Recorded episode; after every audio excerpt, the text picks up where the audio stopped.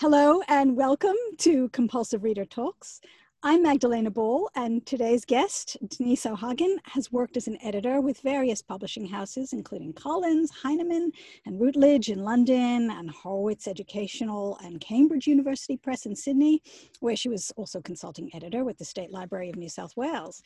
She manages Black Quill Press, which she set up to publish her late mother's books, and is the author of the Mini Style Guide, published in 2019, which seems like a lifetime ago. She's also poetry editor for the Australian, um, for Australia and New Zealand for the fabulous Blue Nib. Her poetry is widely published and awarded, and she's here today to read from and talk about her wonderful new poetry collection, The Beating Heart. Denise, welcome. Thank you so much. It's an honor to be here. Thank you, Magdalena. So, can I please um, ask you to open the show with a poem of your choosing? Yes, I'm delighted to do so. Um, I've chosen Vermeer in Boston. Usually, I think a poem should stand up on its own two feet, but in this case, I'd like to explain briefly about the title. Um, just under five years ago, we spent a month in Boston, most of it in Boston Children's Hospital. And it so happened that the um, Museum of Fine Arts round the corner was holding an exhibition of painters of the Dutch Republic. And it included Vermeer, one of my all time favorite painters, and his painting, A Lady Writing, hence the title, Vermeer in Boston. I'd waited decades to see that knowing glance forever paused, that letter being permanently written and that ermine edged yellow morning jacket. Yet I found myself, ridiculously, in the exhibition by accident, travelled half the world here for another reason entirely, and stood, clammy palmed and weary, my thoughts haywire, clinging to another imagined room a mere walk away, where a team of specialists pored over our son whose open chest was spread like a canvas for the surgeons to splatter and daub and create another version of his deformed and failing heart, their masterpiece. And while all this was happening, I met her painted gaze unflinching, wondering even then what she'd been writing and to whom and why. She'd raised her eyes unblinking, poised and faintly mocking, too intelligent, I couldn't help thinking, for 21st century positivity. Instead, her Mona Lisa almost smile stayed with me almost all the while. I waited for the phone call. I didn't feel alone. And when they'd finished, 11 long hours later, applied the appropriate solutions, brushed away the bloody residue, hung up their paintbrushes, it came your son is in recovery. Still later, on the long flight home, juggling pills and international time differences. Her enigmatic expression flew with me long after the shadows around her faded, with her writing box and inkwells, her slim, stilled quill pen, the satin ribbons shining in her hair, and the round of her wrist bone all this slipped away until I saw it later in a catalogue. And in one moment, I was back in Boston with her, waiting.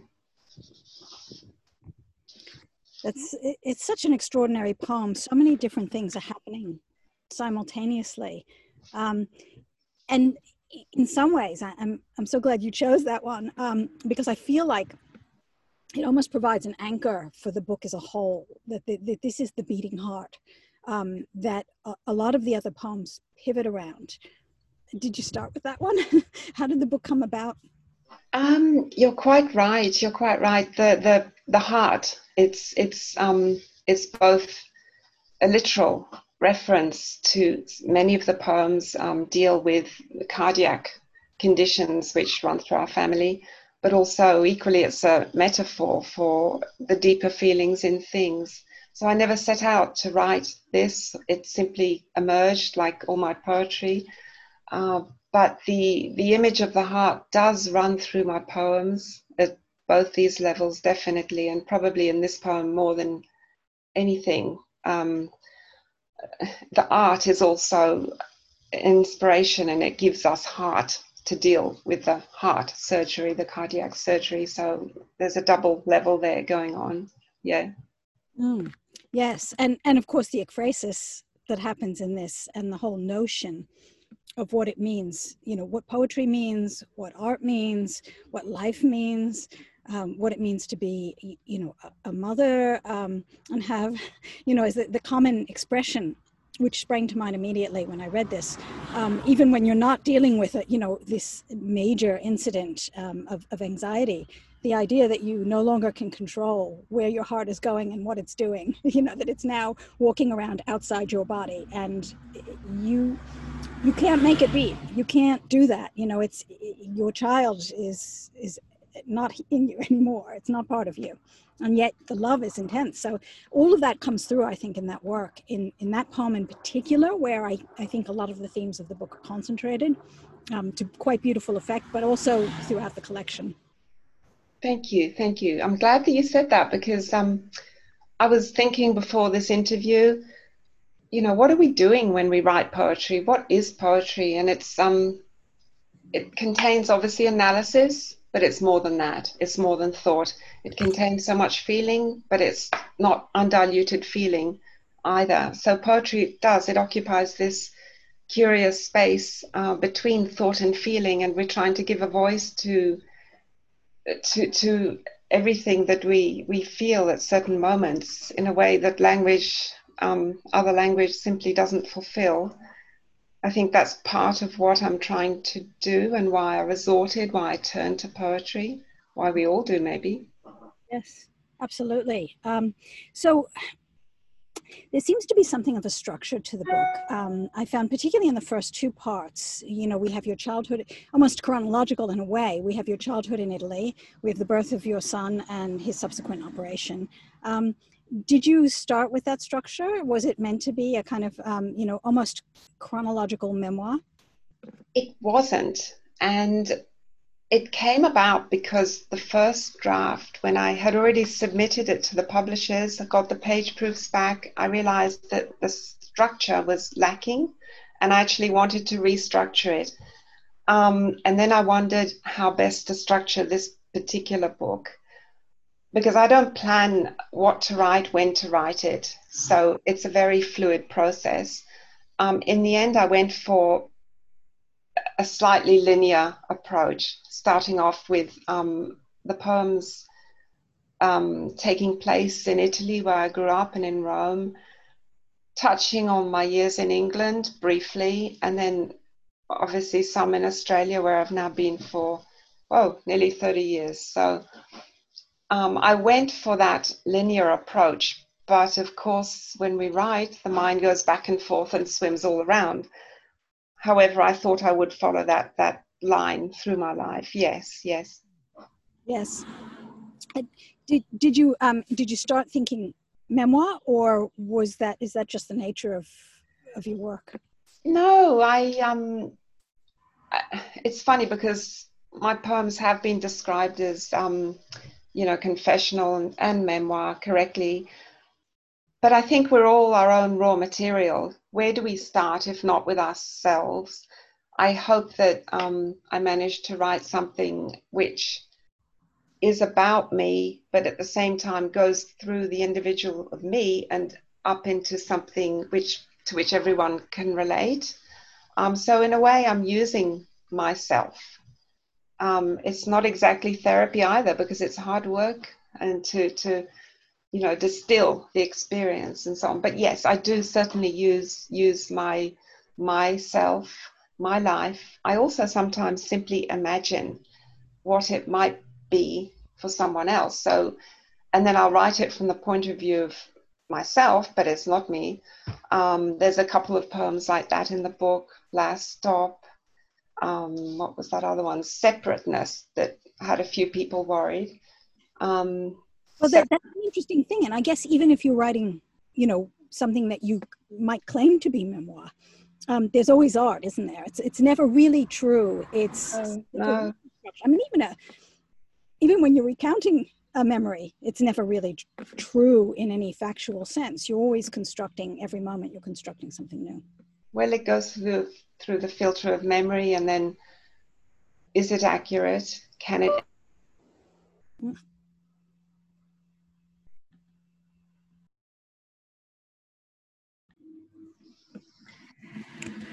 Okay, so um, yeah, I, you know, I, I guess um, one of the nice things about your work is that um, there is really this whole Proustian sense about it that, you know, um, a stimulus, I find this runs through the book, a stimulus, um, like seeing the painting um, in a, you know, years later or, um, you know, tasting something. In this case, in the case of um, one of your palms Pine Nuts, which will bring you back to a space. So could I get you to read Pine Nuts at lunchtime? Thank you, yes pine nuts at lunchtime.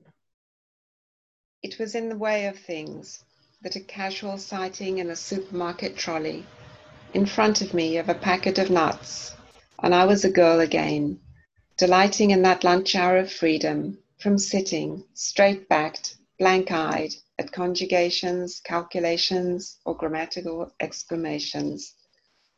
Watching our teacher's hands slowly scrape that white stub of chalk across the blackboard and wincing as it chanced to squeak.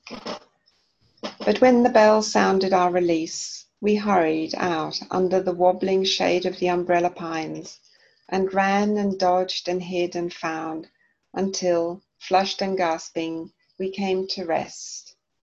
We knew how to spot them then, those slight charcoal colored oblongs of pine nuts nestled in the grooves of crazy paving, like they had been dipped in ash.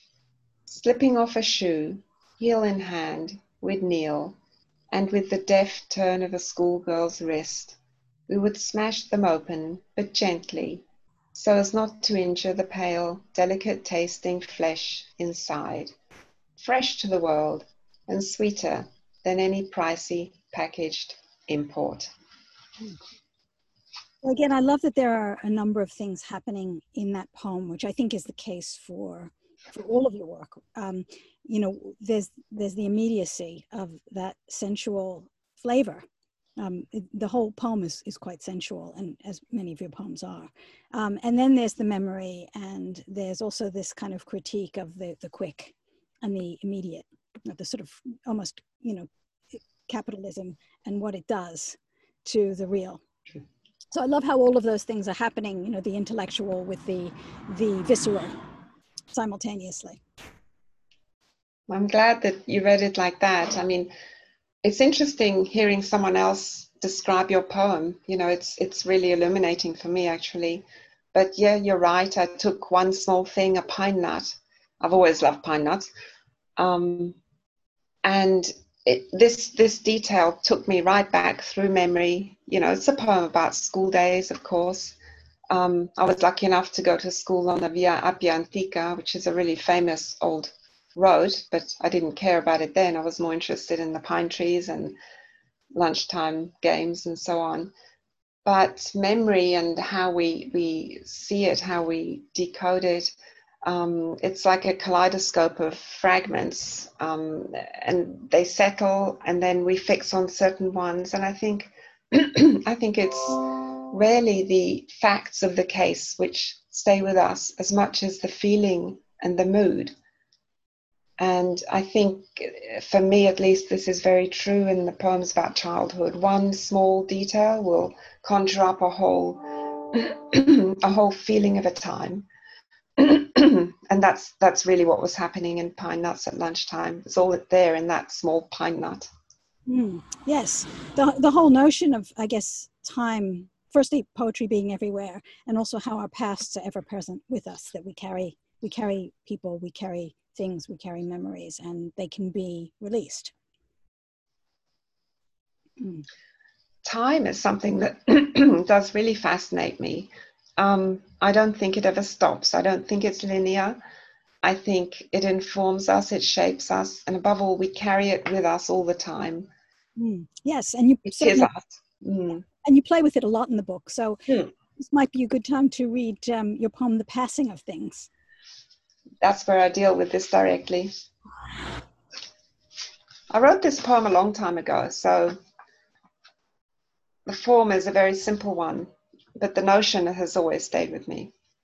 The passing of things. I slip off my shoes and sit down with a good five minutes to spare, my eyes on the hands of the clock as they drag their slow way round. The minutes are heavy. I have always been fascinated with time, this notion that we can partition up and measure the passing of things, put a line like a child's ruler between past and future, whereas in fact, the transition from now to then is indefinable. In the very act of grasping it, it is already gone, if it ever existed at all. Perhaps this is why I'm drawn to memories, recordings, reminiscing, and all manner of traces, like my photograph album, obsessively arranged, as if in that arranging I could superimpose an order or clarity, perhaps even a meaning that may never have been there when then was now. That's what that, that really picks up on a lot of the things we've, we've been talking about. Um, this creation almost um, as you as you get stimulated as the stimulus um, releases a memory and you work through it in an artistic sense it actually becomes something maybe something permanent something crafted something universal rather than personal. I hope so. That that would make me happy to think that. I think that we do many of us the way we think about time, the construct of time, it's a way to attain a measure of control and order in our lives, which are really unscripted for all of us. And I think we, we do this in, in our speech patterns. You know, we're told to get over it or things like this. So, this notion, we talk about time as if it is a fixed quantity and we can just pop it there or do this or do that. I see it as running through everything. yes, yes.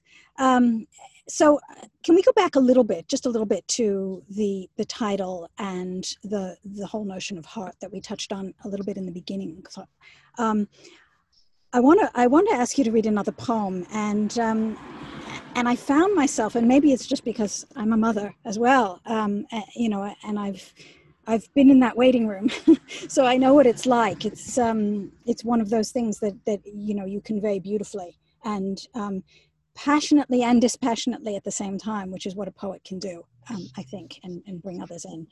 Um, but I also feel that a lot of the book pivots around the notion of you know what it means to be alive and the beating heart almost as a metaphor for for life and for love and you know all the things that the heart represents, as well as a literal beating heart. Um, Yes. so, um, and I feel that the poems about about your son Isaac really encapsulate that notion of, of heart in all of those permeations. Thank you. I mean, when something very significant happens, it does color everything. One good thing it's done for me is um, I don't think I really took much for granted, but I definitely don't anymore, and I really appreciate. Um, like you know our children and life is a gift in a way. And um, if we can respond to it with grace then that's the most that we can ask. Yes. So well, from yeah. in anxiety and grace. A little bit of grace at least. These matters of the heart. Sure. So we're going back in time now. I hope i can get through this I had not realized hands and fingers could be so small, so pink and crinkly, nails and all. A little tiny human being, complete, perfect, except that you were not. I could not hear, I did not want to know the complicated diagnosis they were pressing in upon us.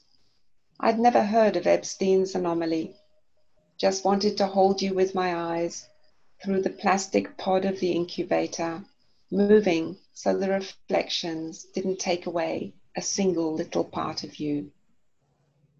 While you lay swathed in lines, bathed in fluorescent lights, and fed on oxygen, we bit our nails in the waiting room.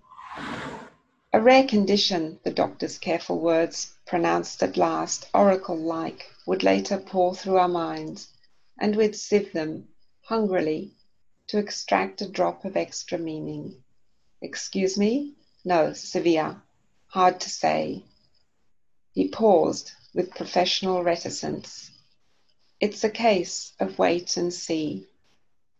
And so began a chain of days of waiting and seeing and waiting yet again for the distorted chambers of your small heart, like a microcosm of all imperfect structures, to adapt their functions to the outside world, become mini experts at compensation, minimize the differences, fool the observer, and play the ultimate fit in game. Yet I feel it now and sensed it then, seeing the awkwardness of visitors, unsure of what to say and how, that your imperfection mirrors a greater one in the hearts of all of us around you who struggle to acknowledge, much less accept, what we cannot understand or justify. Sorry. could have been worse. Could have been worse.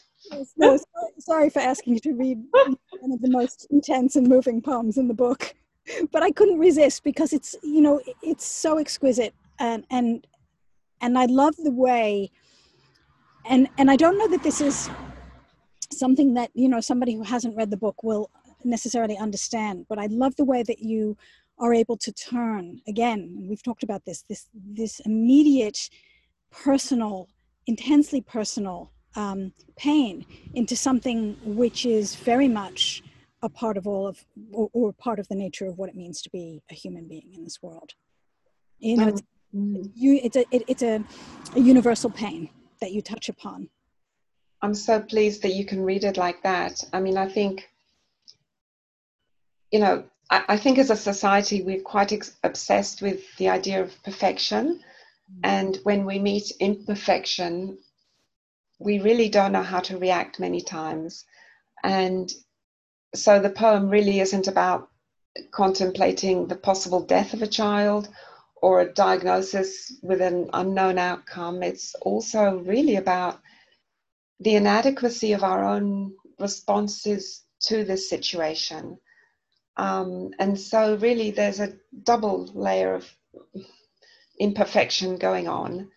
I think we're quite tribal at the heart of it, and we we want to join a group of people saying congratulations or commiserations or whatever it is. But um, you get a situation like this with an unknown and a surprising situation. It was un, you know, wasn't predicted, and our responses to it can be so poor and so shallow, and we're so confused. We don't know how to react. And the poem is with sympathy for people who are not sure how to respond as well, including ourselves.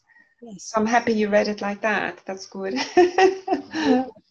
and again, this is what poetry can do, but it, I think it opens the door to to not parceling things up. As you talked about parceling up time, parceling up, you know, types, parceling up moments, parceling up people, parceling up perfection versus non-perfection. You know, it's it's about recognizing that um, that this is part of the actual this is this is part of life to have these you know this imperfection is its own kind of perfection if i can um, through poetry express an experience that other people who haven't gone through whatever the trigger was for that particular poem that other people can respond to and feel as keenly as as i do or at least keenly then i think you know this is where poetry really does excel because it's so succinct at best. It really can distill and make universal um, an individual condition or problem or experience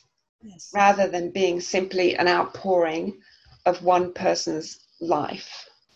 Yes, and many yeah. of the poems, particularly the latter poems in the book, I found touched on the nature of poetry. They were sort of meta poetic. So, um, just to lighten things, lighten the mood a bit, um, can I get to read my tapestry? Yes, indeed, it's a very different one. So that's um, that's a good idea. my tapestry. Over how many ways with words and turns of phrase and scribbles and scrawls have my fingers lingered in getting a feeling for the spirit that moves the outward literal form. We step into the writer's mind to follow the contours of their thoughts. Only then can we dare to shape their material, reinforcing the fabric of expressions, trimming away the frills, removing padding and shreds of ambiguity folded into phrases, stretching sentences until they're taut with meaning, one following on from another, until they all hang perfectly, pleasingly, with no loose threads, seamless. For we editors are tailors, seamstresses of old, working in the back rooms of history, heads bowed diligently, invisibly. We cut and paste and nip and tuck, sewing it all together until the point is clear. Here at this work, my pen's my needle, I stitch in words. This is my tapestry. And that is again what we've been talking about. You know, this this taking of whatever the raw material is of of life, and you know, putting it into a construct, and which is you know, I guess what poetry is, and certainly what the poems in the Beating Heart do, you know, so well. I mean, much is talked with poetry about how it releases which it does definitely. But having released, there's um, a lot of well work that goes into the refinement and polishing of poetry. I'm probably a little bit um, biased towards it because of my work as an editor. Mm. So I spend as long paring a poem back at the end as I have writing it half the time. Um, and that work, that editing work, the nature of any editing work is curious because it's largely invisible if we do it well. What we're aiming at is for the final product to be seamless, and hopefully, no one will comment on the editing unless there's a problem. So, as an editor, you sort of scratch away in the background a lot of the time. But I think it's very important because writing poetry is a craft as well as, you know, an emotional release. Um, it's a hard thing to write about that process but i think you know it is part of poetry the the editing and the polishing and the refining and condensing as you put it condensing less is more um, so, talk to me a little bit about the blue nib um, and how you became editor and your overall vision oh the blue nib is wonderful it's um so as poetry editor for australia and new zealand i'm blessed to be on the receiving end of so many poems that come in.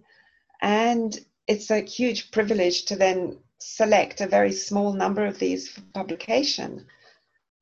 Um, I've, I've, yes, as I said, it's a privilege, but I've also really learned so much because every poem that hits my desk is has got its own style, its own subject. There's so many types of poetry in the world. Um, far more variation than I'd ever imagined. And I try and look at each one individually without an expectation, regardless of who wrote it, when or where. Um, and so all the editors are doing this. The selection process, that's what I'm talking about right now. Um, so the poems, yes, the poems come in from all parts of the world, and we select a small number for publication. We then also present in an editorial. Uh, we present the poems that we've selected, and of course, we do the sharing on social media and so on. Um, and it's my way of um, giving back to the literary community and helping to encourage other emerging as well as established poets the way I also was encouraged. Uh, and it's it's really it's quite intense, but it's quite a privilege as well. So yes, I'm encouraging people to submit to the Blue Nib. The window's open at the moment. I've learned more more from the Blue Nib than I probably have from any other job. And it's uh, it's such a community building thing as well, isn't it? Uh, at a time when, you know, maybe we're all feeling a, a little bit isolated. Um, certainly, some of the bigger literary events have been stopped. We don't get together quite so much as we we used to. Um, but nevertheless, I feel like these these communities of, of poets um, and readers, readers and writers who come together and you know kind of understand each other in maybe a, a very deep, unique sort of way. Um, it's it's really very powerful, isn't it? It is. It is. There's a a new level of connection. It was foisted upon us, but having happened this way, it actually means now that we can get to know people and get to know the poetry of people from far away. And thanks to Zoom, not all of us are so, you know, clever with it, but it, it enables us to connect and to stay connected. Mm. And as, as long as the technology is used in conjunction, you know, with other forms of communication, I think it's a wonderful um, new development which might not have happened had this pandemic not struck. So maybe it is a silver lining you know, born of necessity in a way, and hopefully we'll continue, you know, after after the pandemic uh, finally is under control, we can continue to use Zoom and and and connect with with our newfound literary people. And maybe also a broader recognition of the the power of uh, you know the way in which poetry works from a word point of view. Almost, I feel like verses the soundbite or the advertisement slogan or you know manipulative. Not not that poetry doesn't pick up on those things or can't be used in, in a multitude of ways, as you, you found out as an editor. But I, I almost feel like its main purpose is to go that next step deeper, to not stop at you know this the simple interpretation but to allow for multi- multiplicity and complexity and all of that which is kind of the antithesis of you know thought speak if you like. It's interesting because um, at times of really difficult times poetry tends to uh, be used more. So you know in times of revolution the poets were really busy. Mm. and t- today was re- revolution, no, but in times of stress um, and crisis, people turn to poetry more and more because in the end, with art, all art, I think we we don't write about what we're comfortable with. I mean, why would we bother? We write about the challenges. We write about where we're struggling. We're, it's dynamic. It's really dynamic. So you're right. Poetry has to always and art has to continue to push the boundaries and question and disturb and provoke. Yes. And that's that's so important. Yeah. Absolutely. So we're almost out of time, but um, tell me, uh, are you working on another book? Is there something in the pipeline or a wish a wish project? um, I just write all the time. So even if it's just five minutes a day, midnight, um, and I never push myself. I never rush it. Uh, but when I have maybe another body of work. I have a certain number of poems. How they would all fit together, I'm not quite sure because I'm really interested in prose poetry, all sorts of poetry. Um, and then would you gather it by theme or chronologically? I'm not sure. So I'll just feel my way forwards. I would never write poetry just to fill another book, but if I have enough to do so, I'd love to. Mm. Yes, wonderful. Well, we'll look forward to that. Um, and, and, just before we finish up, uh, can you tell tell the listeners uh, where best they can find you? Where would you like? Well, yes, yes, you can find me really two places. One is um, my own website, deniseohagan.com, and also in the bluenib.com. Um, I'm one of the editors there, so two places. Perfect. Well, um, thank you so much for connecting me. And uh, if you don't already, already have it, The Beating Heart, it's available everywhere online. And um, it's a, a wonderful book. I highly recommend it. So thank you so much for joining me today, Denise. Thank you, Magdalena. It was my pleasure. Thank you. Bye. Bye.